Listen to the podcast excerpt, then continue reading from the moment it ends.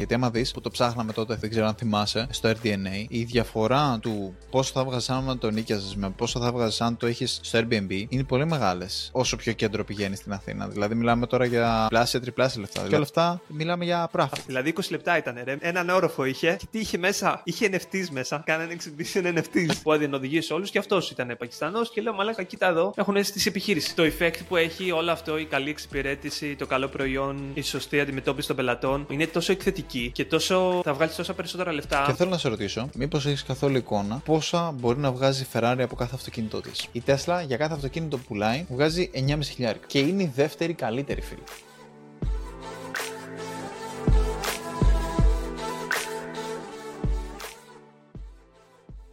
Τοσκά. Τάλιο. Τι κάνεις; Επέστρεψες. Επέστρεψα φίλε. Μετά από μια εβδομάδα στη Βαρκελόνη. Γύρισα. Προσπαθώ να μπω σε μια σειρά. Το podcast καθιερωμένο.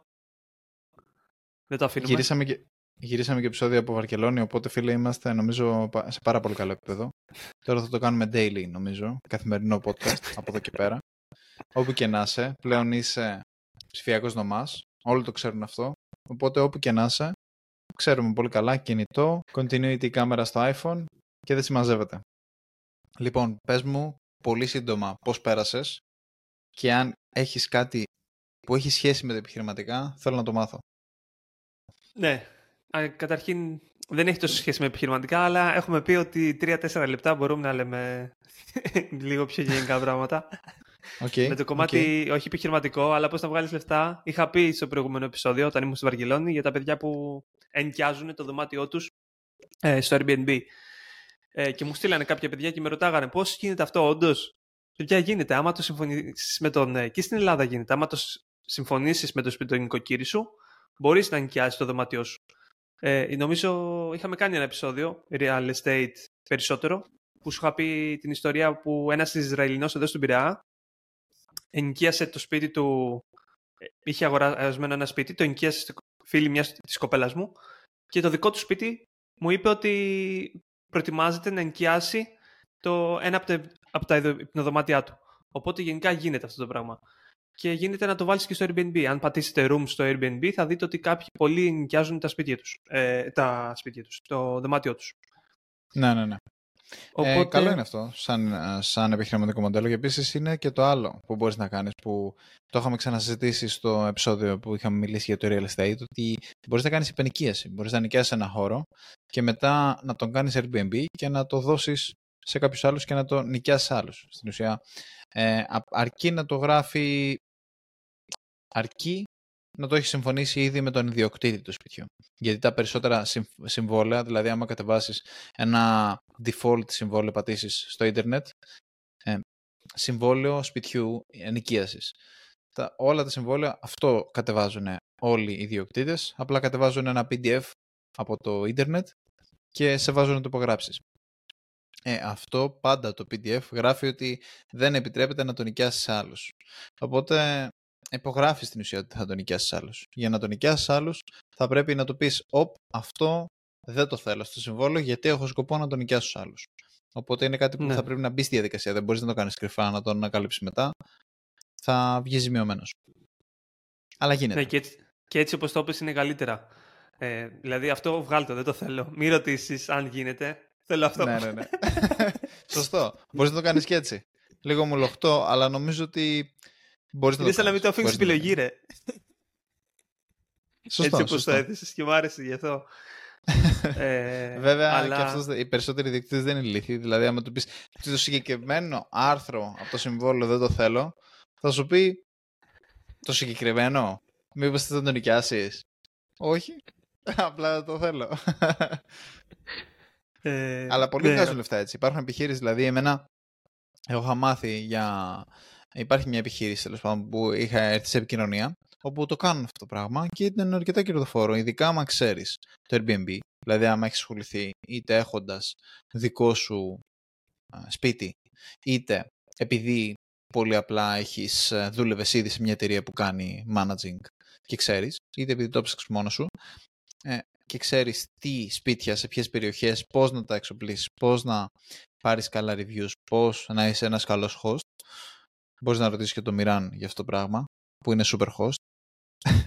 ε, και μπορείς να, μπορείς να βγάλεις λεφτά από αυτό το πράγμα, γιατί άμα δεις, ε, που το ψάχναμε τότε, θυμά, δεν ξέρω αν θυμάσαι, ε, στο RDNA, η διαφορά του πόσο θα βγάζεις αν το νίκιαζες με πόσο θα βγάζεις αν το έχεις στο Airbnb είναι πολύ μεγάλες ε, όσο πιο κέντρο πηγαίνει στην Αθήνα. Δηλαδή μιλάμε τώρα για διπλάσια, τριπλάσια λεφτά. Δηλαδή εκεί πέρα που θα έβγαζες ένα εξακοσάρι στο ενίκιο για μια τρύπα, γιατί okay, και τα νίκια έχουν αυξηθεί και από εκεί βγάζεις λεφτά, ε, μπορείς να βγάζεις 1000, 1500, 2000 ευρώ σε κάποιες περιοχές και όλα αυτά ναι. μιλάμε για profit.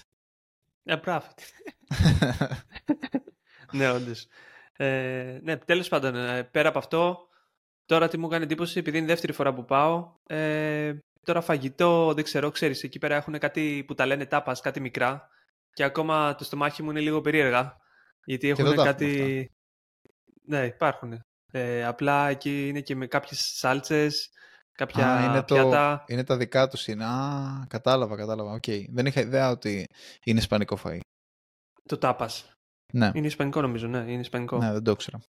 Και από ποτό έχουν αυτό το, τη σαγκριά ε, που εμένα μου άρεσε, είναι ωραίο.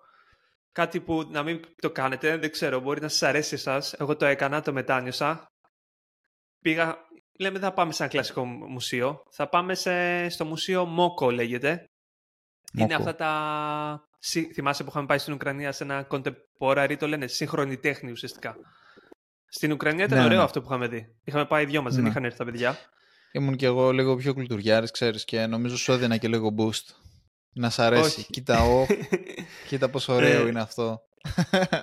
Στο, στο συγκεκριμένο, είχε, που είχαμε πάει στην Ουκρανία, είχε κάτι σαν γλυπτά, είχε ωραία πράγματα. Εκεί πέρα που πήγα, πλήρωσα 40 ευρώ για δύο άτομα η, το exhibition, η γύρα του μουσείου έγινε σε λιγότερα από 20 λεπτά. Δηλαδή 20 λεπτά ήταν, ρε. έναν όροφο είχε και τι είχε μέσα, είχε NFTs μέσα. Κάνανε exhibition NFTs. Μαλάκα, πίστευτο. τι είχε και, και το λέω... blockchain, είχε εκεί; τι εννοείς είχανε τα NFTs, τα NFTs είναι στο blockchain. Τι εννοείς, πώς, πώς ακριβώς; Ρε το NFT, είχαν μια εικόνα, μια εικόνα λέω, μια, ένα screen και είχε το NFT ουσιαστικά. Ένα εικονίδιο. Είχε το Trump, έχει ένα NFT που είναι ο Trump με, κάτι, με, το, με ένα περίεργο πρόσωπο και έχει κάτι βυζιά που είναι και το πρόσωπό του. Το ανέβασε σε story. Πάλι είχε το Trump. Αυτό είναι ένα NFT. Και έχει μια εικόνα, ε, μια, σαν τηλεόραση, σαν μια, πώς λέγεται, μια οθόνη, όπου φαίνεται το NFT αυτό. Και είχε, το Bansky το ξέρεις, είναι ένας σύγχρονος καλλιτέχνης ο οποίος ζωγραφίζει. Είχε, ναι, είχε ένα quote του Bansky, ξέρω εγώ, γραμμένο είχε ένα quote του Beeple, ο, αυτός που έχει πουλήσει το ακριβότερο ναι, NFT. Ε, οπότε δεν, δεν, δεν, δεν, δεν, δεν, δεν μου έκανε εντύπωση κάτι. Δηλαδή, εντάξει, απλά δεν ήξερα ότι γίνονται exhibition τα NFTs σε screen. Δηλαδή μια εικόνα που τη βλέπεις online στο λάπτοπ σου να τη δεις σε ένα τοίχο σε, ένα, σε μια οθόνη. Εντάξει, δεν, δεν μ' άρεσε. Εντυπωσιακό, ε... εντυπωσιακό. Απλά μην πάτε. Είδα ότι έχουν εκεί στο Άμστερνταμ, έχουν εκεί στη Βαρκελόνη αυτό το μουσείο. Ε, θεωρώ είναι πεταμένα λεφτά. Εντάξει. Και... Ε, νομίζω είσαι, είσαι hater τώρα των NFTs. Κοίτα, Α σου πω, μάλλον νομίζω ότι το business model αυτή τη στιγμή είναι ότι επειδή τα NFTs τώρα στο bull market αυτό ε, που τώρα σιγά σιγά ξεκινάει δεν έχουν πάρει ακόμα μπρος. Ε, σκέφτονται διάφορα άλλα επιχειρηματικά μοντέλα για το πώς θα βγάλουν από τα NFTs λεφτά. Και νομίζω ότι το exhibition είναι ένα ακόμα τέτοιο, τέτοιο επιχειρηματικό μοντέλο. Χωρίς κόστος κιόλας, έτσι. Μικρό κόστος για να κάνεις ένα, ένα τέτοιο exhibition. Τουριστικό ναι, attraction. Μόνο τις οθόνες ε, πληρώνεις. ναι, μωρέ, τις νοικιάζεις. Εντάξει. Λογικά θα πληρώνουν κάτι και σε αυτούς που κάνουν exhibition τα δικά τους NFTs, δεν ξέρω, λογικά είναι σίγουρα. Οπότε. Αλλά δεν ήταν κάτι, δεν άξιζε 20 ευρώ ρε φίλε. Για 15-20 λεπτά που έκανα μία γύρα και είδα κάτι που θα μπορούσα να το δώσω στο λάπτοπ μου, δεν, δεν τρελάθηκα. Τέλος πάντων, αυτό ήταν το, το μικρότερο. Έχω μια τρομερή ιστορία, δεν ξέρω. Αυτό που έπαθα, γενικά σου έχω πει ότι βλέπω κάθε φορά, το έχω κάνει συνήθεια. Λοιπόν, πρωτού πεις την ιστορία, θα μάθουμε Θα πάρουμε κάποιο επιχειρηματικό μάθημα από αυτήν την ιστορία; Θέλω να ξέρω. Ναι, υπάρχει ένα μικρό επιχειρηματικό μάθημα. Σωστός. Γιατί το έχουμε ξαναφέρει στο παρελθόν. πόσο σημαντικό είναι τα reviews στο... και κάποιοι γελάνε και κάποιοι λένε ότι είναι ψεύτικα τα reviews πλέον. Δεν, δεν υπάρχει νόημα να ναι. κοιτάς το Google My Business. Έλα, μια φορά δεν το έκανα στη ζωή μου. Ε, ναι, δεν υπάρχει. Και μαλάκα έτυχα στο χειρότερο κατάστημα της Βαρκελόνης, ρε. Δεν μπορείς να φανταστείς. Ρε φίλε, εκεί πέρα δεν υπάρχει βγαίνω για καφέ. Πίνουνε μπύρες, τους βλέπεις αραχτούς στον ήλιο, γιατί το κλίμα είναι σαν της Ελλάδας. Και πίνουν από το μεσημέρι μπύρες. Εγώ δεν είμαι πολύ του αλκοόλ, ξέρεις. Μόνο το βράδυ, αν βγούμε για παρέα, θα πιω μια μπύρα, δεν τρέλανε με το αλκοόλ. Και αποφασίσαμε να περπατήσουμε στην παραλία κάτω, όπου έχει πολλά μαγαζιά, ξέρω εγώ, και όλοι πίνανε μπύρες και είχε φουλ ήλιο. Και ρε φίλε, τους βλέπεις όλους και ζηλεύεις και θες κι εσύ. Και δεν είχαμε πλάνο να κάτσουμε κάπου. Και λέω στην κοπέλα μου, κάτσε να, να πιούμε κι εμείς μια μπύρα. Εντάξει, θα πιούμε από το μεσημέρι, εντάξει, δεν θα πιούμε πάρα πολύ. Μία και μετά μία το βράδυ. Δεν θα πάθουμε τίποτα, δεν θα μεθύσουμε. Και κάτσαμε στο πρώτο μαγαζί που βρήκαμε, ξέρω εγώ, που βρήκαμε θέση γιατί ήταν full κόσμο και καθόμαστε στο κατάστημα. Το συγκεκριμένο κατάστημα παρατήρησα ότι ήταν αρκετοί Πακιστανοί. Αφού κάθομαι στο κατάστημα, στο εστιατόριο. Πώς ε... κατάλαβες ότι είναι Πακιστανοί, sorry. Μπορεί να ήταν ήδη. είναι κοντά αυτοί. Ε... Είναι και συνορεύουν κιόλας. Ο ένας, που, ο ένας που ρώτησε ήταν από τον Μπαγκλαντέζ. Αλλά νομίζω επειδή έχω δει τόσο πολλούς στην Ομόνια, νομίζω φαίνονται. και είδα και... και, okay. και χω, χωρίς να με... Δεν, δεν, δεν το λέω από ρατσισμό. Ναι, Εγώ πήγα με όλες τις καλές διαθέσεις, μαλακά. Δηλαδή, το χάρηκα που είδα κάποιους Πακιστανούς να έχουν το δικό τους κατάστημα, γιατί κατα... συνειδητοποίησα ο Μέτρη, αυτού που είχε το. που έδινε οδηγίε σε όλους, και αυτός ήταν Πακιστανός. Και λέω, Μαλάκα, κοίτα εδώ. Έχουν αίσθηση επιχείρηση. Ναι, ναι, Και ναι. μαλακά ήταν τόσο χάος. Δεν μπορείς να φανταστείς, ρε. Χάος, ρε. Χάος. Δεν μπορείς να φανταστείς, ρε. Να δηλαδή; φέρνει ο ένας, γιατί η κουζίνα να είναι πιο μέσα, να περπατάνε, να φέρνει ο ένας μέχρι τα μισά, ο, ο άλλος να του παίρνει το πιάτο από το χέρι, να το δίνει σε έναν άλλον, να το πιάνουν τρία άτομα το γαμμένο το πιάτο μέχρι να πάει στο τραπέζι, ρε. να μην υπάρχει πλάνο. Ότι... Και δεν είχαν πολλά τραπέζια. Είχαν 20 τραπέζια. Που 20 τραπέζια για όποιον έχει δουλέψει σερβιτόρος δεν είναι πάρα πολλά 20 τραπέζια. Δηλαδή, αν είναι δυνατόν. Και κάποιοι σηκωθήκαν και φύγανε, γιατί περιμένανε πολύ ώρα την παραγγελία τους. Εμείς, αφού κάτσαμε, παραγγείλαμε 15 ευρώ κάτι μεζέδε. Έλεγε τις τιμές. Στα ποτά δεν έλεγε τις τιμές στην πύρα. Λογικά λέω θα είναι 5 ευρώ. Πήρα... Πήρε η κοπέλα μια μπύρα, εγώ πήρα σάγκρια, ένα άλλο ποτό. Και φέρνει πρώτα τους μεζέδε και μετά δεν έχει φέρει ακόμα τα ποτά, ξέρω εγώ. Και λέω, πιάνω τον έναν, ρε φίλε, μας φέρατε τι μεζέδε και ακόμα τα ποτά από πού τα φέρνετε. Του λέω και γέλαγα και μου λέει, πω, πω, sorry, έχεις δίκιο, έχεις δίκιο. Και πάει μέσα μόνος του ο, ο τρελός και τα φέρνει αυτός. Και το συμπάθησα αφού ρε, του λέω από πού είσαι, μου λέει από, από Μπαγκλαντές, πέντε χρόνια στην Ισπανία. Και του λέω, ευχαριστώ πολύ. Και άλλο ζευγάρι που είχε κάτσει εδώ και ώρα δεν είχε ακόμα. Δεν είχε πάει ακόμα η παραγγελία τους. Εν τέλει, πάει η παραγγελία τους μετά από καμιά ώρα. Εγώ παρατηρούσα την κατάσταση άφησα τη θέα τα πάντα, απλά παρατηρούσα πώς δουλεύουν, ρε. Πόσο σκατά δουλεύανε. Και... Επιχειρηματικό μυαλό. Έρχεται η ώρα της πληρωμής και περιμένω, ρε. Α, δεν σου λέω ψέματα. 40 λεπτά με το ρολόι περιμένω. Γέλαγα, ρε φίλε, δεν, δεν γίνεται να μην έρχεται η, η, η, απόδειξη να πληρώσω. Μου φέρνουν μια απόδειξη στην αρχή 70 ευρώ. Στην αρχή λέω, ρε φίλε, εντάξει, μπερδεύτηκαν γιατί κουράζονται πολύ, υπεραδόθε. Δεν μου πήγε στο πονηρό το μυαλό ότι ρε φίλε το κάνουν επίτηδες. Μου φέρνουν 70 ευρώ, λέω σε ένα ρε φίλε, βλέπεις τα δύο πιατάκια μικρά για μεζέδες και δεν πήρες αυτά 70 ευρώ. Πολλά δεν είναι. Και μου κάνει, Ω, συγγνώμη, συγγνώμη. και από ένα σημείο και μετά, επειδή πέρασα πολλή ώρα, νευριάζω, και ρε φίλε, κάτσε να σηκωθούμε να πάμε να πληρώσουμε μέσα. Δεν γίνεται άλλο. Γέλασα, μαλάκα, γέλαγα, περίμενα, γέλαγα. Λέω εντάξει, πόσο θα κάτσω. Και πάω προς. Σηκώνομαι και του λέω, Τι θα γίνει, ρε φίλε, θα πληρώσω. Πιάνω τον υπεύθυνο. Και μου λέει, Πήγαινε μέσα. Πάω μέσα, μου δίνουν μια. Περιμένω κάνα πεντάλεπτο, δεν με εξυπηρέτησαν κατευθείαν. Μου δίνουν μια απόδειξη 45 ευρώ. Και του λέω 45 ευρώ. Περιμένω μία ώρα, θα πληρώσω 45 ευρώ. Του λέω πήρα δύο μπύρε, ε, μία μπύρα, μία σάγκρια και κάτι μεζέδε. 15 ευρώ, πόσο κάνουν αυτές, αυτά τα ποτά; Γιατί δεν, τα, δεν είχε τις τιμές. Ναι. Και προσπαθούσα, του λέω δεν πληρώνω 45 ευρώ. Του λέω δείξε μου πόσο είναι τιμές. και μου χρέωσε τη Σάγκρια μαλάκα 15 ευρώ που σε άλλα μαγαζιά πλήρωνα το λίτρο. 15 ευρώ. Με κορυδεύεις, του λέω στη μάπα μου. Του κάνω what the fuck; I'm waiting here. Ε, του λέω μία ώρα να πληρώσω. Θα σηκωθώ, θα φύγω. Είμαι καλός άνθρωπος, του λέω, θα σε πληρώσω. Απλά φέρω μου τη σωστή απόδειξη, του λέω. Και επειδή λέω what the fuck, με πιάνει ο ένας Πακιστανό και μου λέει no fuck, no fuck, no word fuck μου κάνει, no word fuck. Και του λέω μαλάκα θόλωσα ρε, θόλωσα και ήθελα να τον πιάσω μαλάκα να σου κάσω αγωνιά μαλάκα και να φύγω μαλάκα και να μην πληρώσω και μου βγάζει τα λεφτά, κάτι μετρητά η Πολέσια και τα δίνει και φεύγουμε. Δίνει με 30 ευρώ και φεύγουμε. Γιατί είδε ότι ήμουν σε φάση να πιαστώ. Γιατί ο άλλος είχε νευριάσει αυτός. Μου λέει, What, fuck, no fuck here. Του λέω, ρε, φέρε την αστυνομία τώρα εδώ, φέρε την αστυνομία τώρα εδώ πέρα. και μου λέει, no police, no police, no police. Μαλάκα και λέω, μαλάκα, γιατί δεν το χτύπησα ρε μαλάκα, με νευριάσανε τόσο πολύ ρε μαλάκα. Και λέω ρε φίλε, μπαίνω να δω τι στο μπούτσο γίνεται με αυτό το κατάστημα και λένε, λέγαν όλοι μαλάκα, οι χειρότεροι σου φέρνουν να αποδείξεις ότι να είναι, το παίζουν ότι δεν ξέρουν, ξέρω εγώ και λέω μαλάκα, αν είναι δυνατόν μια φορά στη ζωή μου δεν είδα reviews και μαλάκα έπεισα στο χειότερο ρε μαλάκα, αν είναι δυνατόν. Oh, και άντε μετά να μην έχεις προκατάληψη ρε μαλάκα για τους Πακιστανούς. Τώρα μας να δω εστιατόριο με Πακιστανούς. Εντάξει, τώρα μην είσαι ρατσιστής. Έτσι. Δεν είμαι ρατσιστής, μαλάκα. Αλλά...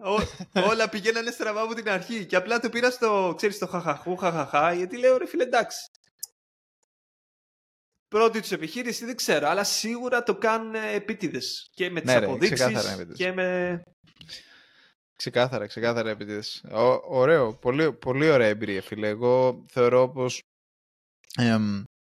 είναι μια πάρα πολύ ωραία εμπειρία που τη βίωσες και θεωρώ πως άξιζε. Ξεκάθαρα. Άξιζε, άξιζε. Μόνο και μόνο για την ιστορία. μόνο και μόνο ιστορία. Αυτό δεν λένε. Δεν λένε να ζήσεις ε, μια ιστορία που αξίζει να την πεις. Ε, αυτό είναι μια ιστορία που ναι. αξίζει να την πεις. Και ας πληρώσεις 45 ευρώ ή 75 ευρώ. Όχι, Ωραία 30 έδωσε λοιπόν. Α, όντως. Εκεί ε, πέρα. Ε, δεν πλήρωσε 45. Έφυγα, ρε. Σηκώθηκα και έφυγα γιατί ήρθε κόλλησε πάνω μου και λέω, ρε φίλε, θα... δεν νομίζω να με χτυπήσεις τώρα. Απλά του έλεγα, θα φέρει την αστυνομία τώρα. Άμα σε πείραξε τόσο πολύ η λέξη fuck, φέρει την αστυνομία να δείξει την απόδειξη που έχεις κόψει, του λέω. Και μαλακά, απίστευτο. Δεν ξέρω, το, το συζήταγα με τον αδερφό μου, το έστειλα σε εσάς στο group, πήρε, το είπα, με πήρε μάνα μου, έλεγα αυτή την ιστορία. Λέω, μαλακά, αν είναι δυνατόν. Ωραία ιστορία, ωραία ιστορία. Αλλά... Ε, η κοπέλα πώς αντέδρασε; Ε, είχε μούτρα για όλη την υπόλοιπη ημέρα, με τον τρόπο που το χειρίστηκες, γιατί εμένα έτσι θα ήταν. Νομίζω. Όχι, δεν, δεν είχε μούτρα. απλά επειδή με έβλεπε ότι γέλαγα και μου λέει Ρε, θα φύ... πότε θα φύγουμε και εγώ δεν έκανα κάτι. Και από τη στιγμή που σηκώθηκα για να πληρώσουμε, το αποφάσισα μετά από 40 λεπτά γιατί είχα... με είχε πιάσει λίγο το ποτό. Είχαμε γέλαγα που απλά ήταν ό,τι να είναι, ρε, ένα χάος ναι, ναι, ναι, εκεί πέρα με τα πιατά. Κατάσταση. Και μετά απλά γύρισε όλο το mood γιατί ρε φίλε με κορυδεύανε. Κατάλαβα ότι με κορυδεύανε. Επειδή το κάνανε. Ναι, ναι, δεν ήταν τους έχω βλαμμένοι. Ναι. Ε, αυτό που Καταρχάς θέλω να μου πεις λίγο τοποθεσία. Το μαγαζιό ήταν σε κεντρικό σημείο, ήταν... πώς ήταν; ήταν; Ήταν στην παραλία. Άμα πατήσουν beach stop ε, στην παρα... ε, Βαρκελόνη θα δουν 1,4 reviews, 180... 1,4 αστέρια, 180 reviews. 1,4 φιλέ. Και επειδή είναι κεντρικό σημείο, ξέρεις τι κάνουν. Γιατί μπήκα είδα τα reviews. 180 reviews είναι πάρα πολύ λίγα, αρέσει. Όλα τα καταστήματα ναι, υπήρχαν καταστήματα με 17.000 με ναι, πάει να ναι, πει ναι. ότι αλλάζουν συνέχεια το όνομα και την επιχείρηση, κατάλαβες. Ναι, πολύ και πιθανό, πολύ πιθανό. Μπαίνω στο πρώτο σχόλιο που είχαν κάνει, στο πιο παλιό, και το έλεγε ένας ότι είναι η επιχείρηση τάδε, απλά αλλάξανε το όνομα και ανοίξανε καινούρια. Είναι σκατά, έχει κατσαρίδες μέσα η κουζίνα. Πάλι καλά πήραμε κάτι ψωμάκια με ντομάτες μόνο για μεζέδες. και δεν πήραμε μαλάκα. Σε τίποτα τίποτα άλλο κομπλέ; Όχι, εντάξει. εντάξει Ήμασταν okay. τυχεροί που δεν παραγγείλαμε τίποτα πιο βαρύ. Κομπλέ, κομπλέ. Ναι, αυτό εντωμεταξύ, ε, πριν βγουν τα Google Reviews, ε, είναι πραγματικό ρίσκο. Ειδικά για τις επιχειρήσεις, γιατί υπάρχουν επιχειρήσεις που λειτουργούν με αυτόν τον τρόπο. Ε, όλες οι τουριστικές επιχειρήσεις έχουν το κίνητρο, το incentive, να, κάνουν, να, να προσπαθήσουν να εξαπατήσουν τον πελάτη τους. Γιατί σε αντίθεση π.χ. με μια επιχείρηση που είναι local, που δεν είναι σε κάποιο κεντρικό σημείο, είναι ας πούμε σε ένα στενό ας πούμε του Πειραιά, αυτή η επιχείρηση ο μόνος τρόπος για να επιβιώσει είναι να έχει recurring customers, να έχει επαναλαμβανόμενους πελάτες. Από αυτό πληρώνεται, ειδικά όταν μιλάμε στην εστίαση. Έτσι, από αυτά βγάζει τα λεφτά του. Αλλά όταν μιλάμε για μια επιχείρηση τουριστική, δεν, σε, δεν του νοιάζει πραγματικά ο, ο πελάτης ναι. να ξανάρθει. Δεν του νοιάζει καν η γνώμη του πελάτη. Γιατί πολύ απλά ε, η λούπα των πελατών ανανεώνεται τη συνέχεια. Αυτός που ήρθε, ήρθε για τρεις μέρες, ο Άγγλος, θα φύγει, δεν θα τον ξαναδείς ποτέ. Και υπάρχουν τέτοιες επιχειρήσεις και στην Ελλάδα που λειτουργούν με αυτόν τον τρόπο. Είναι άκρως τουριστικές, είναι σε πολύ καλά σημεία, πηγαίνουν full τουρίστες. Είναι τα κλασικά μαγαζιά που κάνεις μια βόλτα, ας πούμε, στο νησάκι που έχεις πάει και λες: OK, okay, ποιος πίνει εκεί πέρα. Είναι, είναι ένας κράχτης και φωνάζει και σου λέει: Μπες εδώ, μπες εδώ, μπες εδώ. Ε, και ναι. OK, okay, βλέπεις, ας πούμε, επειδή εσύ είσαι ξύπνιος, δεν μπαίνεις εκεί πέρα, αλλά το βλέπεις γεμάτο τουρίστες και λες: Πώς γίνεται αυτό το πράγμα; Είτε μέσα στο Θεό, η ποιότητα πολύ χαμηλή, η εξυπηρέτηση επίσης είναι πάρα πολύ μέτρια, γιατί δεν έχουν κίνητρο να τα βελτιώσουν όλα αυτά, γιατί δεν επιβιώνουν λόγω ότι φέρνουν έχουν πολύ καλό προϊόν και οι πελάτες ξανάρχονται.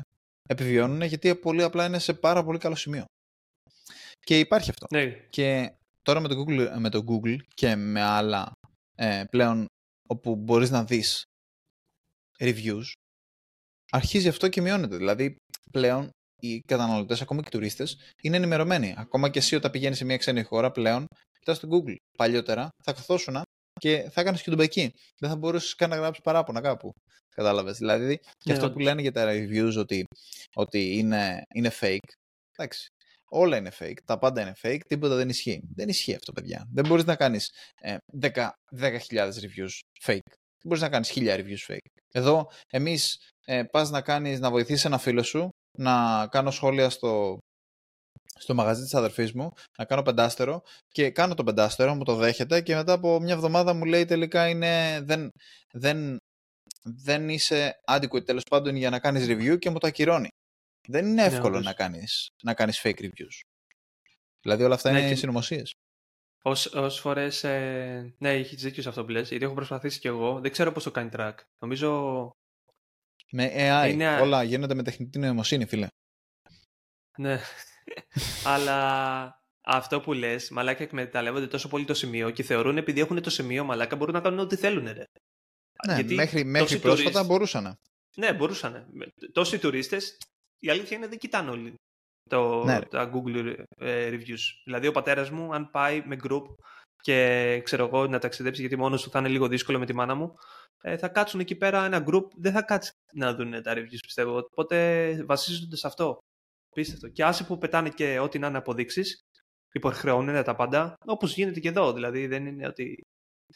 Και κάποιος θα τη φάει ή κάποιος που δεν έχει, ξέρω εγώ, λίγο τσαγανό να του την πει, ξέρω εγώ, θα κάτσει, θα το πληρώσει και δεν θα, ξαναπάει. Δεν θέλει να μπει σε αυτή τη διαδικασία να τσακωθεί. Ε, αλλά είναι απίστευτο. Λοιπόν, Τόσκα, ποιο είναι το επιχειρηματικό δίδαγμα, θέλω να μου πεις, από αυτή την υπόθεση; Γιατί ότι... σε ρώτησα, ποιο είναι το επιχειρηματικό δίδαγμα; Ότι το να σκέφτεσαι, θεωρώ, αυτοί που εκμεταλλεύονται αυτό το σημείο, το να σκέφτεσαι short term, δηλαδή σε δηλαδή βραχυπρόθεσμα, δεν σε οδηγεί πουθενά και δεν θα βγάλεις λεφτά. Γιατί υπήρχε, είδα το άλλο άκρο που πήγα προς τι τελευταίες μέρες, που είχε 17.000 reviews το μαγαζί, είχε 4,6. Πήγα εκεί πέρα, μαλάκα η ουρά ήταν απίστευτη. Είχαν τέτοια οργάνωση, είχε άτομος μέσα που επικοινωνούσε με εσωτερικά να δει πότε άδειαζε τραπέζι και μόλις μπήκα εγώ πέρα, μαλάκα το σύστημα ήταν απίστευτο. Απλά άδειαζε τραπέζι, έμπαινε κατευθείαν. Δεν έμενε εκείνο τραπέζι όλη τη μέρα. Οι τύποι παίζει να χειριζόντουσαν στο τάλιρο. Οπότε το effect που έχει όλο αυτό, η καλή εξυπηρέτηση, το καλό προϊόν, η σωστή αντιμετώπιση των πελατών, είναι τόσο, είναι τόσο εκθετική και τόσο θα βγάλεις τόσα περισσότερα λεφτά άμα ακολουθείς αυτό το, αυτό το attitude στην επιχείρησή σου από το να σκέφτεσαι short term να εκμεταλλευτώ τον αδύναμο τον τουρίστα που έχει έρθει εδώ πέρα και θα του πάρω τα λεφτά. Οπότε το να σκέφτεσαι με μακροπρόθεσμα και όχι απλά βραχυπρόθεσμα να βγάλεις κάποια λίγα λεφτά επειδή ξεγέλασες στον ε, Άγγλο, τον Γερμανό, εξιντάρι που ήρθε να φάει στην ταβέρνα σου, νομίζω ότι δεν, δεν σε οδηγεί πουθενά. Δηλαδή είναι θέμα χρόνου να αποτύχεις και να κλείσεις το μαγαζί σου. Αυτό νομίζω είναι το δίδαγμα. Ωραία. Λοιπόν, το δίδαγμα που εγώ θεωρώ ότι μπορώ να καταλάβω είναι ότι καταρχάς δεν ξέρεις αν αυτός ο Πακιστανός που το έχει, αν έχει βίλες στο Πακιστάν. Οπότε μπορεί και να έχει βγάλει τρελά λεφτά από αυτό το πράγμα. Έτσι. Ναι, που εξαπατάει κόσμο. Οπότε ε, δεν θα πάω τόσο βαθιά ώστε να πω ότι αυτό το πράγμα δεν λειτουργεί. Αυτό που θα πω όμως σαν επιχειρηματικό, ε, σαν επιχειρηματικό δίδαγμα από αυτό το πράγμα είναι ότι αν είσαι, αν το πιο σημαντικό προφανώς είναι η ζήτηση. Είναι, είναι το saying που λέει ότι το starving crowd, ένα κοινό να πεινάει. Δηλαδή, άμα έχεις ένα hot, hot dog stand όταν ο κόσμος πεινάει πάρα πολύ, και πέρα από ο κόσμος πεινάει πάρα πολύ, ακριβώς έξω π.χ. από ένα κλαμπ, ωραία, ο κόσμος θα φάει όσο σκατά και να είναι το hot dog σου, μόνο και μόνο επειδή βρίσκεσαι στο σημείο. Οπότε, παίζει ρόλο και το σημείο. Δεν μπορείς να συγκρίνεις μόνο ποιότητα και να λες εγώ έχω το πιο ποιοτικό φαΐ, εγώ έχω το πιο ποιοτικό προϊόν. Αν ο άλλος είναι σε καλύτερο σημείο, έχει καλύτερο exposure, είτε ε, σε φυσικό κατάστημα, είτε είναι σε, σε ψηφιακό τέτοιο, και έχει πολύ καλύτερο marketing, ας πούμε, ε, τότε μπορεί να κάνει διαφορά. Εγώ θεωρώ πως το πιο σημαντικό είναι να βρεις το balance. Δεν το θεωρώ ότι είναι, ότι είναι σωστό practice, αλλά μπορεί να τους βγάζει λεφτά. Και θεωρώ πως, εντάξει, πλέον έτσι πως έχει γίνει το social media κάποια στιγμή θα κλείσει. Οπότε, ε, ξαναεπανέρχομαι και σου λέω ότι στη σήμερα ημέρα θεωρώ πως ναι, ε, το να σκέφτεσαι μακροπρόθεσμα συμφωνώ απόλυτα μαζί σου και είναι πάρα πολύ σημαντικό στο επιχειρήν. Ε, και το άλλο είναι ότι το προϊόν είναι το παν. Αλλά στη συγκεκριμένη περίπτωση δεν είναι η εξαίρεση του κανόνα. Απλά το προϊόν τους είναι η τοποθεσία. Είναι ναι, το experience. Ωραία, ότι εκείνη τη στιγμή ήταν το πιο accessible. Το βλέπεις και λες αυτό. Κατάλαβες. Δηλαδή το offer που προσφέρει. Γιατί πολλοί λένε προϊόν και λένε Α, είδες το προϊόν, αυτή είναι εξαίρεση του κανόνα, δεν ισχύει με το προϊόν, ισχύει. Το offer. Όταν λέμε προϊόν εννοούμε offer.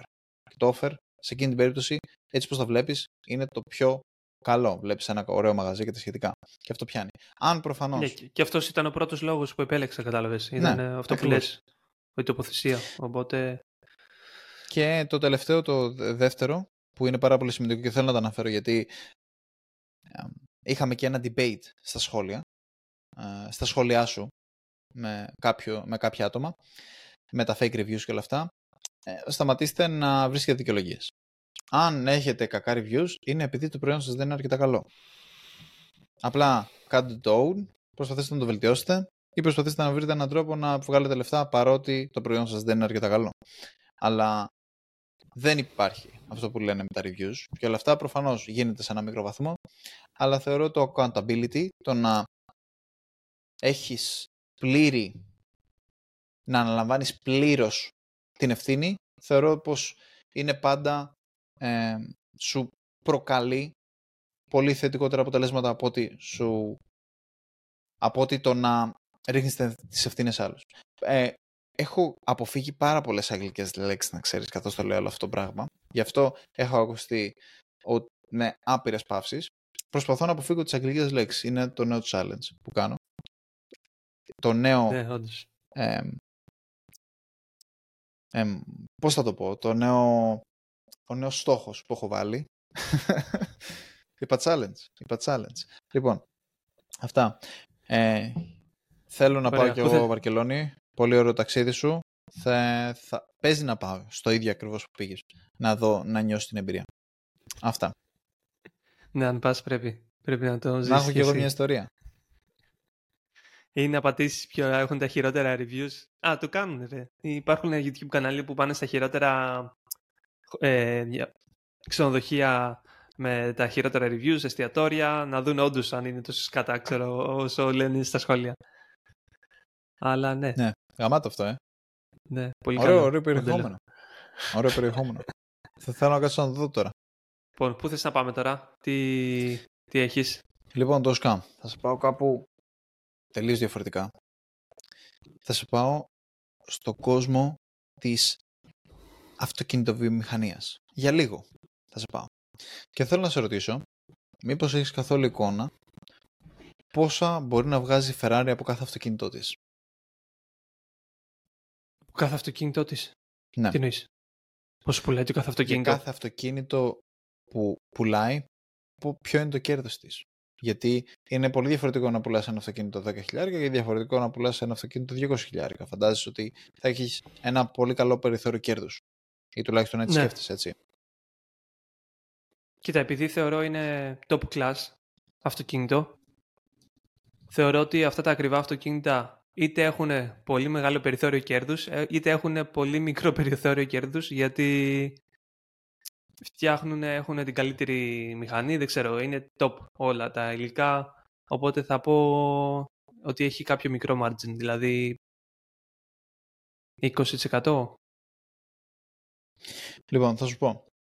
Ε, είπες κάτι που είναι σωστό. Είπες, μπορεί το ένα, μπορεί και το άλλο, οπότε σίγουρα έχεις πέσει μέσα. μπορεί να είναι πάρα πολύ υψηλό το περιθώριο κέρδους, επειδή είναι ακριβά, αλλά μπορεί να είναι και πάρα πολύ υψηλό το κόστος, οπότε να έχει πάρα πολύ μικρό περιθώριο κέρδους. Και είναι απόλυτα σωστό αυτό. Ε, γιατί π.χ. η Μπουκάτι είναι μια, ένα brand που για κάθε αυτοκίνητο που πουλάει χάνει λεφτά. Έτσι. Ναι, γιατί είναι πάρα πολύ high-end. Οπότε χάνει λεφτά η Μπουκάτι, παρότι είναι high-end. Αλλά Συντίθεση με τη Ferrari, όπου για κάθε αυτοκίνητο που πουλάει βγάζει 100 χιλιάρικα. Όπου είναι τρελό το ποσό, είναι υπερβολικά υψηλό. Γενικά για την αυτοκινητοβιομηχανία. Και λες, πώς γίνεται αυτό το πράγμα; Ε, η Μπουκάτι, ο λόγος που έμπαινε μέσα, είναι γιατί επέλεγε να μπει μέσα. Την είχε Volkswagen και απλά έλεγε θα φτιάξουμε ένα high-end προϊόν, θα φτιάξουμε το καλύτερο που μπορούμε να φτιάξουμε και θα το πουλήσουμε at cost, απλά και μόνο για να το πάρει ο κόσμος γιατί είναι διαφήμιση για χίλιους δύο λόγους. Η Ferrari δεν επιλέγει να κάνει αυτό. Η Ferrari θέλει να βγάλει λεφτά, θέλει να είναι profitable. Οπότε επιλέγει να βγάλει να τα πουλάει και να βγάζει κέρδος. Και άμα το συγκρίνεις με άλλα αυτοκίνητα της αγοράς, θα δεις ότι η Ferrari όχι απλά βγάζει κέρδος, αλλά έχει τρομερά υψηλή κερδοφορία σε σχέση με άλλα brands. Δηλαδή, π.χ. η αμέσως επόμενη, ξέρεις ποιο αυτοκίνητο είναι; Η Tesla.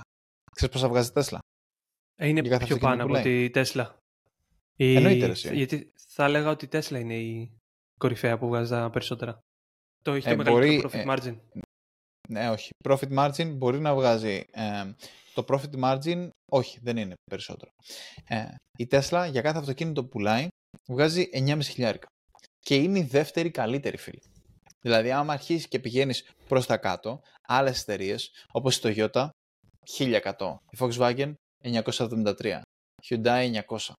Η Ford μπαίνει μέσα 700, 700 ευρώ για κάθε, για κάθε αυτοκίνητο που πουλάει. Όσο πηγαίνεις προς, ε, βλέπεις ότι κάποιες εταιρείες μπαίνουν μέσα.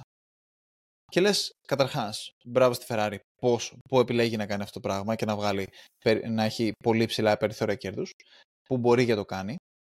Αλλά λες, για ποιο λόγο άλλες εταιρείες μπαίνουν μέσα και κάθεσαι και τα συγκρίνεις. Και αυτό που παρατήρησα είναι ότι κάποιες εταιρείες μπαίνουν μέσα γιατί πολύ απλά έχουν κακή διαχείριση, γιατί απλά δεν πήγε καλά ο χρόνος και απλά μπαίνουν μέσα. Για κάθε αυτοκίνητο που πουλάνε. Έτσι. Υπάρχει και αυτό. Υπάρχει το ότι η επιχείρηση απλά δεν βγάζει αρκετά κέρδη. Αυτό το πάθανε οι αντιγραφές Tesla, οι κινέζικες, η NIO και Xpeng, όπου μπήκανε 10-11 χιλιάρικα η μία και 19.000 οι άλλοι για κάθε αυτοκίνητο που πουλάγανε. Οπότε μιλάμε τρομερά, ε, τρομερά μεγάλη, ε, τρομερά μεγάλες ζημιές. Και υπάρχουν ακόμα αυτές οι εταιρείες ή έχουν υπάρχουν, κλείσει τώρα; Ναι. Ε, οι, Κινέζοι, οι Κινέζοι άμα θέλουν να πληρώνει το, το κράτος, ρε. είναι όλα government funded. Α. Αυτό είναι καλό. Θα μ' άρεσε αυτό. Να υπήρχε και στην Ελλάδα. Μακάρι να υπήρχε Θεούλου μου. Ε, να μας πλήρωνε το κράτος για να είμαστε ζημιογόνοι. Θα ήταν πάρα πολύ καλό. Αλλά ναι, όχι. Αυτές τι εταιρείες επειδή είναι high tech και τα σχετικά, τις κρατάει ζωντανέ στο ε, το κινέζικο κράτος. Αλλά υπάρχουν και εταιρείες που αυτό είναι το επιχειρηματικό τους μοντέλο. Α πούμε η Toyota, όταν βγάζει 1000 ευρώ από το κάθε αυτοκίνητο, είναι κάτι που επιλέγει να το κάνει γιατί δεν είναι στο luxury market. Η BMW βγάζει πολύ περισσότερα από το Toyota για κάθε αυτοκίνητο. Αλλά η Toyota πουλάει πολύ περισσότερα αυτοκίνητα. Οπότε επικεντρώνεται σε αυτό.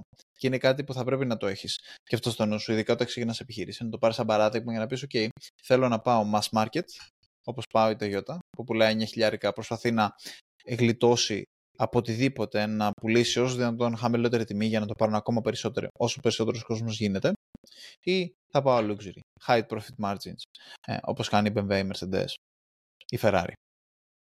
Είναι, έχεις, έχεις πολλές επιλογές. Και το άλλο είναι ότι πολλές από αυτές τις εταιρείες δεν βγάζουν κέρδη μόνο και μόνο από τις πωλήσεις των αυτοκινήτων, αλλά βγάζουν και από τα ανταλλακτικά, δηλαδή υπολογίζουν στα ανταλλακτικά, υπολογίζουν στις, ε, στις, στην ασφάλεια, υπολογίζουν σε διάφορα άλλα, διάφορες άλλες μεθόδους που μπορούν να χρεώσουν τον, το άτομο ε, το οποίο παίρνει αυτό το αυτοκίνητο. Ή πουλάνε ένα budget αυτοκίνητο, όπως κάνει το Toyota, στα 8.000 για να μπεις μέσα στην εταιρεία, για να είσαι fan πλέον, και τα πιο high-end αυτοκίνητά της έχουν πολύ, πολύ καλύτερα περιθώρια κέρδους. Αλλά πουλάνε ένα πολύ φθηνό μόνο και μόνο για να μπει στην αγορά. Και αυτό το παρατήρησα, αυτό στην ουσία όλο ξεκίνησε από ότι εγώ ήθελα να πάρω μηχανή. Τόσκα, πες μου λίγο ποιο camp είσαι εσύ, luxury ή mass market; Τι εγώ... σου αρέσει περισσότερο σε ένα επιχειρηματικό μοντέλο και γιατί; Μ' αρέσει το luxury περισσότερο, αλλά το mass market δουλεύω σε όλα τα e-shop. ε, αλλά το luxury είναι πιο...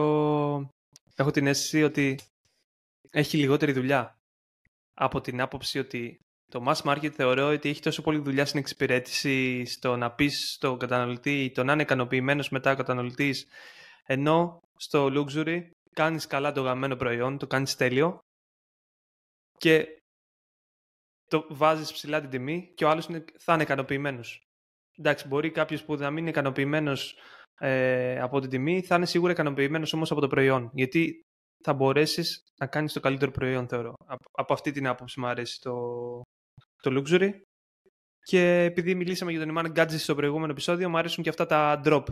Όταν έχεις κάτι luxury, μπορείς να κάνεις αυτά τα drop. Δηλαδή, συλλεκτικά κομμάτια, ξέρω εγώ, έως 100 κομμάτια, μετά out of stock, ξέρω εγώ. Ναι, Αλλά... ναι, ναι.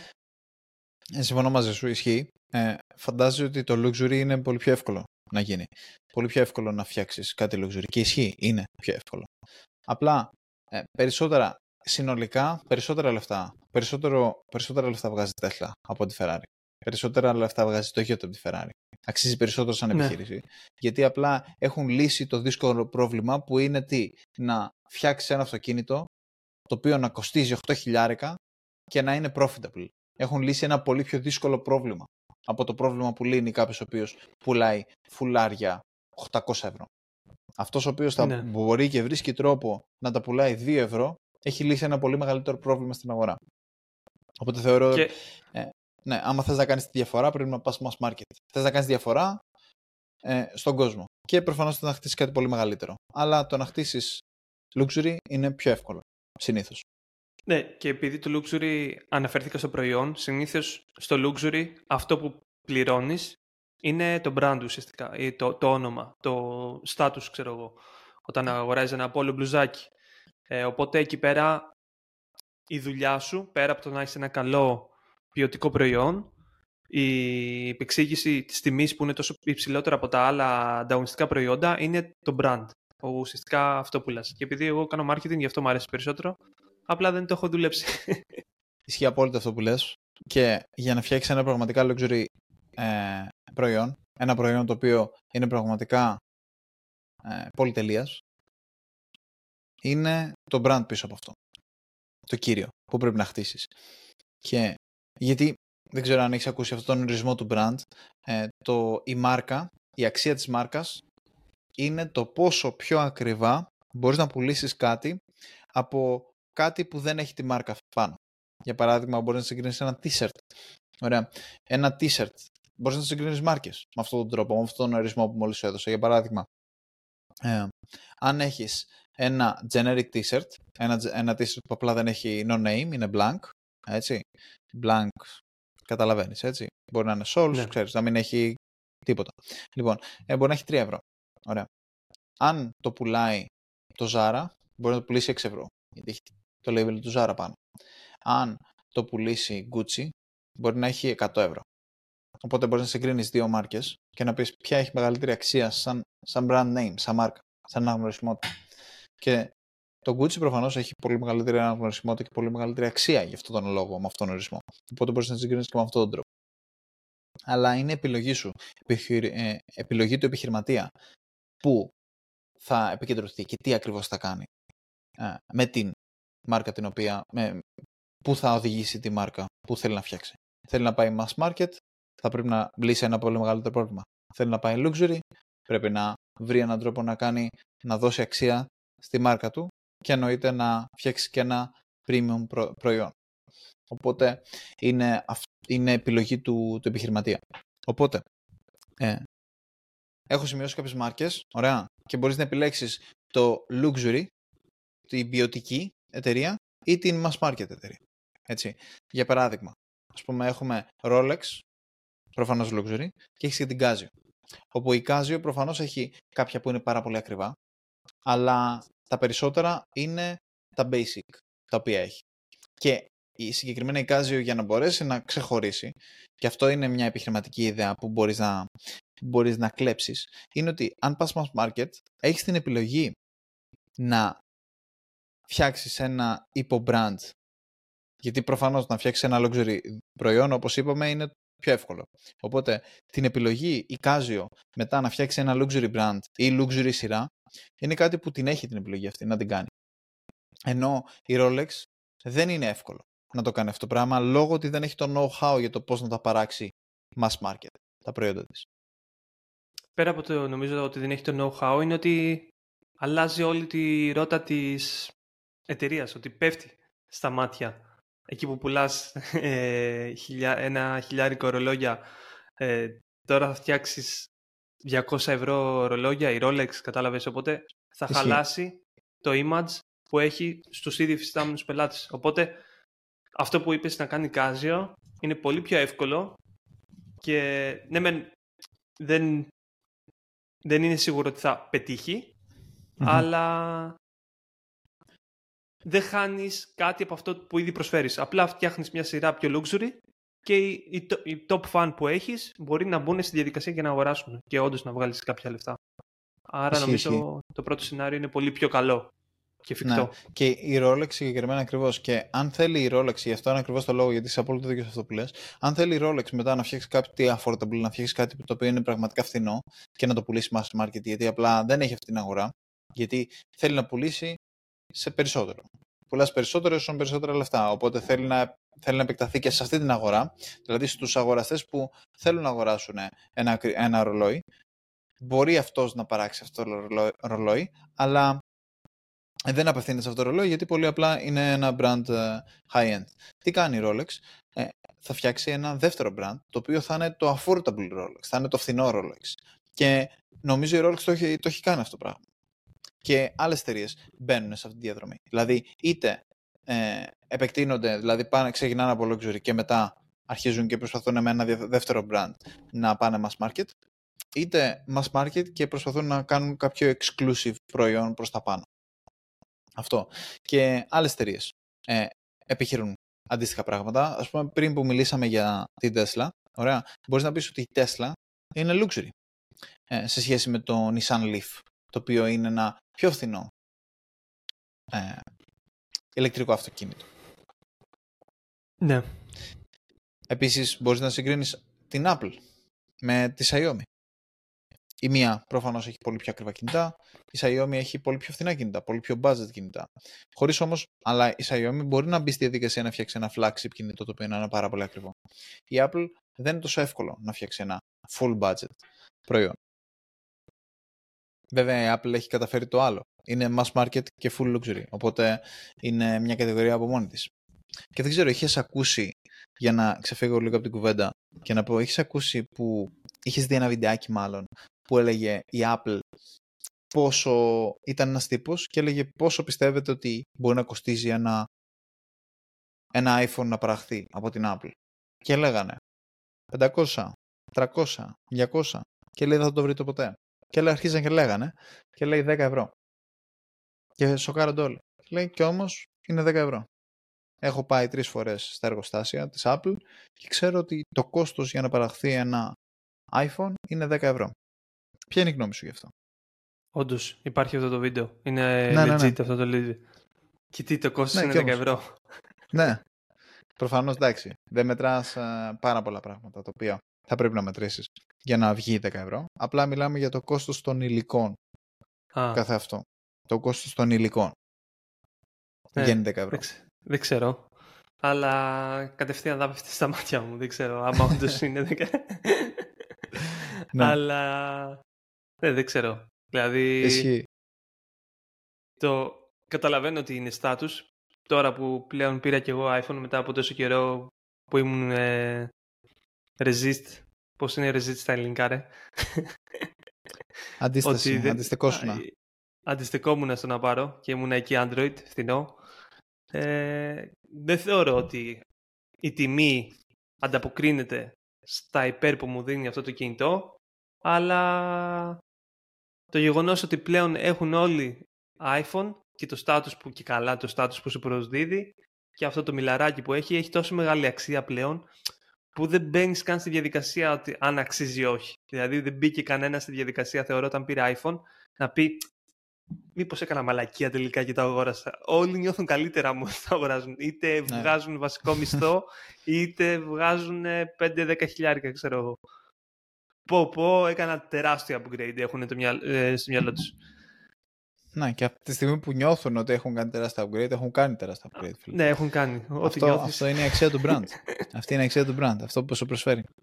Αλλά πραγματικά αυτό που λες ότι όταν αποκαλύπτει το profit margin μιας εταιρείας, δηλαδή πόσο τους κοστίζει πραγματικά να το φτιάξει, ειδικά όταν μιλάμε για luxury προϊόν, ε, τότε είναι, είναι αρνητικό. Δηλαδή πέφτει όντως στα μάτια σου η αξία του προϊόντος. Γι' αυτό και οι περισσότεροι προσπαθούν να αποφύγουν να πούνε το profit margin τους για αυτό το λόγο. Γιατί πέφτει, στην αξία, πέφτει η αξία στα μάτια σου. Όταν όμως η Xiaomi γυρνάει και λέει ότι από τα προϊόντα που πουλάμε έχουμε 2% περιθώριο κέρδους και στα περισσότερα μπαίνουμε και μέσα, αυτό το διαφημίζει. Γιατί, Γιατί δείχνει ότι ό,τι πληρώνεις, τα λεφτά που πληρώνεις, είναι πραγματικά ό,τι παίρνεις. Ναι. Και αυτό είναι positive, είναι θετικό. Οπότε μια εταιρεία mass market όπως Xiaomi μπορεί να το εκμεταλλευτεί αυτό και να πει ότι το profit να το χρησιμοποιήσει και σαν, σαν marketing, σαν είδους marketing. Ότι το profit margin μας είναι τόσο χαμηλό και να το διαφημίζει με αυτόν τον τρόπο. Και ένας τρόπος να κάνει marketing. Και περισσότερο, πολλοί εταιρείε το εκμεταλλεύονται, παρότι είναι mass market, δεν το, δεν το εκμεταλλεύονται σαν πληροφορία για να μπορέσουν να το αξιοποιήσουν. Ναι, όντως. Και σε αυτό που λες... Είναι bug as a feature αυτό. Ε, ένα παράδειγμα που μου ήρθε τώρα στο μυαλό είναι ότι θα πάω πίσω στο, σε αυτό το παράδειγμα που έδωσε με το Casio και το Rolex. Η Inditex, τον όμιλο του ξέρεις, που έχει τα Zara, ναι, ναι, ναι. έχει τα Pull Bear, έχει και το, τα Berska ε, και το Massimo Duty. Αν δεις, αυτό που έχει επιλέξει αυτός ο όμιλος είναι ένα προϊόν, τα Berska θεωρώ είναι πολύ κακής ποιότητας ε, ρούχα, και, αλλά είναι πάρα πολύ φθηνά. Μετά είναι τα Pull Bear που είναι μια μέση προς κάτω λύση. Μετά τα Zara είναι λίγο πιο ποιοτικά και σε θέμα τιμής το βλέπεις αυτό και καλά έχουν το brand Massimo Duty που και καλά είναι το πιο ακριβό και το πιο ποιοτικό. Ε, οπότε αυτός ο όμιλος έχει επιλέξει να έχει όλη την γκάμα μέσα. Δεν ξέρω αν έχουν κάνει acquisitions, αλλά θεωρώ ότι εξυπηρετεί όλους τους πελάτες. Ναι. Και αυτό είναι κάτι που μπορείς να το κάνεις. Δηλαδή, είναι κάτι που προφανώς αν, αν ξεκινάς κάτι από το μηδέν πρέπει να αποφασίσεις τι θα είσαι. Και πρέπει να το αποφασίσεις γρήγορα. Γιατί είναι αυτό που θα είσαι και πρέπει να ξεκινήσεις να κάνεις focus σε ένα πράγμα. Δεν μπορείς να χτίσεις και το Massimo Duty σαν brand και το Zara και το Pull&Bear ταυτόχρονα. Πρέπει να αποφασίσεις τι brand θα ξεκινήσεις. Δεν υπάρχει σωστό και λάθος. Υπάρχει τι εσύ θες. Και προφανώς, αν τη μεγαλώσεις αρκετά, όταν γίνεις η, η, η Rolex, μπορείς να φτιάξεις ε, ένα πιο budget Rolex το οποίο θα έχει ένα άλλο brand. Ή άμα είσαι Casio, μπορείς να βγάλεις ένα Casio το οποίο να είναι όταν φτάσεις να την κάνεις κολοσσό, τότε μπορείς να πεις ότι θα φτιάξω ένα premium προϊόν. Ναι. Εσύ, α, εσύ στη δικιά σου περίπτωση, τι θα επέλεγε. Θα επέλεγε, γιατί σκέφτομαι τώρα ότι είναι όλα έχουν διαφορετικό brand και διαφορετικό logo και ο κόσμος θα έχει στο μυαλό του διαφορετικές εταιρείες. ε, θα προτιμούσες με τις θήκες π.χ. που έχεις τώρα να βγάλεις μια σειρά, premium σειρά κάτω από το όνομα SmartFit ή θα επέλεγες να δημιουργήσεις ένα άλλο brand ε, όπου θα έχεις μόνο premium; Προϊόντα εκεί πέρα τα οποία θα τα κοστολογήσεις στη θήκη ξέρω εγώ 40-50 ευρώ. Ναι, κοίτα, εγώ θεωρώ πως όταν φτιάχνεις ένα, ένα line-up με premium προϊόντα κάτω από το ίδιο το brand σου έχεις πολλά θετικά. Δηλαδή όταν πουλάς σχετικά φθηνά και βγάλεις κάποιο premium προϊόν όπως έκανε η Casio τότε ε, παίρνει ένα γνωρισμό ότι καλύτερη το brand σου. Γιατί ναι. δίνεις το brand σου ότι ξέρεις κάτι έχουμε και την premium σειρά και αναγνωρίζετε περισσότερο το brand σου. Δεν είναι το ίδιο με, το, με τη Rolex, όπου άμα ήδη πουλάγα ακριβά, αναγκαστικά θα έπρεπε να φτιάξω ένα καινούριο brand, άμα ήθελα να πουλήσω φθηνά, γιατί αλλιώς θα έριχνα την αξία του brand μου. Βέβαια, έχω ένα παράδειγμα τώρα μια εταιρεία που το έκανε αυτό και δεν έχει πάει άσχημα, αλλά το έχει κάνει στρατηγικά. Δηλαδή τι, premium brand, πουλούσε full ακριβά και έφτιαξε φθηνά προϊόντα με σκοπό να πουλήσει mass market, να πουλήσει σε περισσότερο κόσμο που δεν μπορούσαν να αγοράσουν τα προϊόντα της μέχρι τώρα.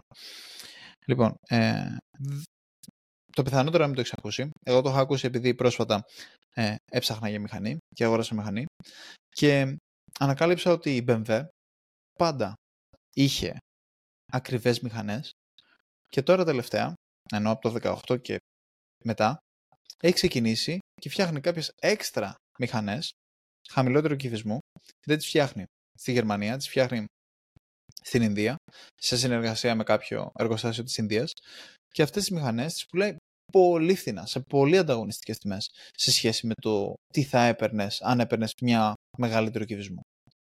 Αλλά αυτό είναι μια στρατηγική κίνηση που έκανε η BMW. Και στρατηγική κίνηση γιατί, γιατί αποφάσισε να το κάνει αυτό στις στις μηχανές χαμηλού κυβισμού. Οι χαμηλού κυβισμού μηχανές είναι συνήθως οι entry level μηχανές. Είναι οι μηχανές που κάποιος που βγάζει το δίπλωμα θα πάρει.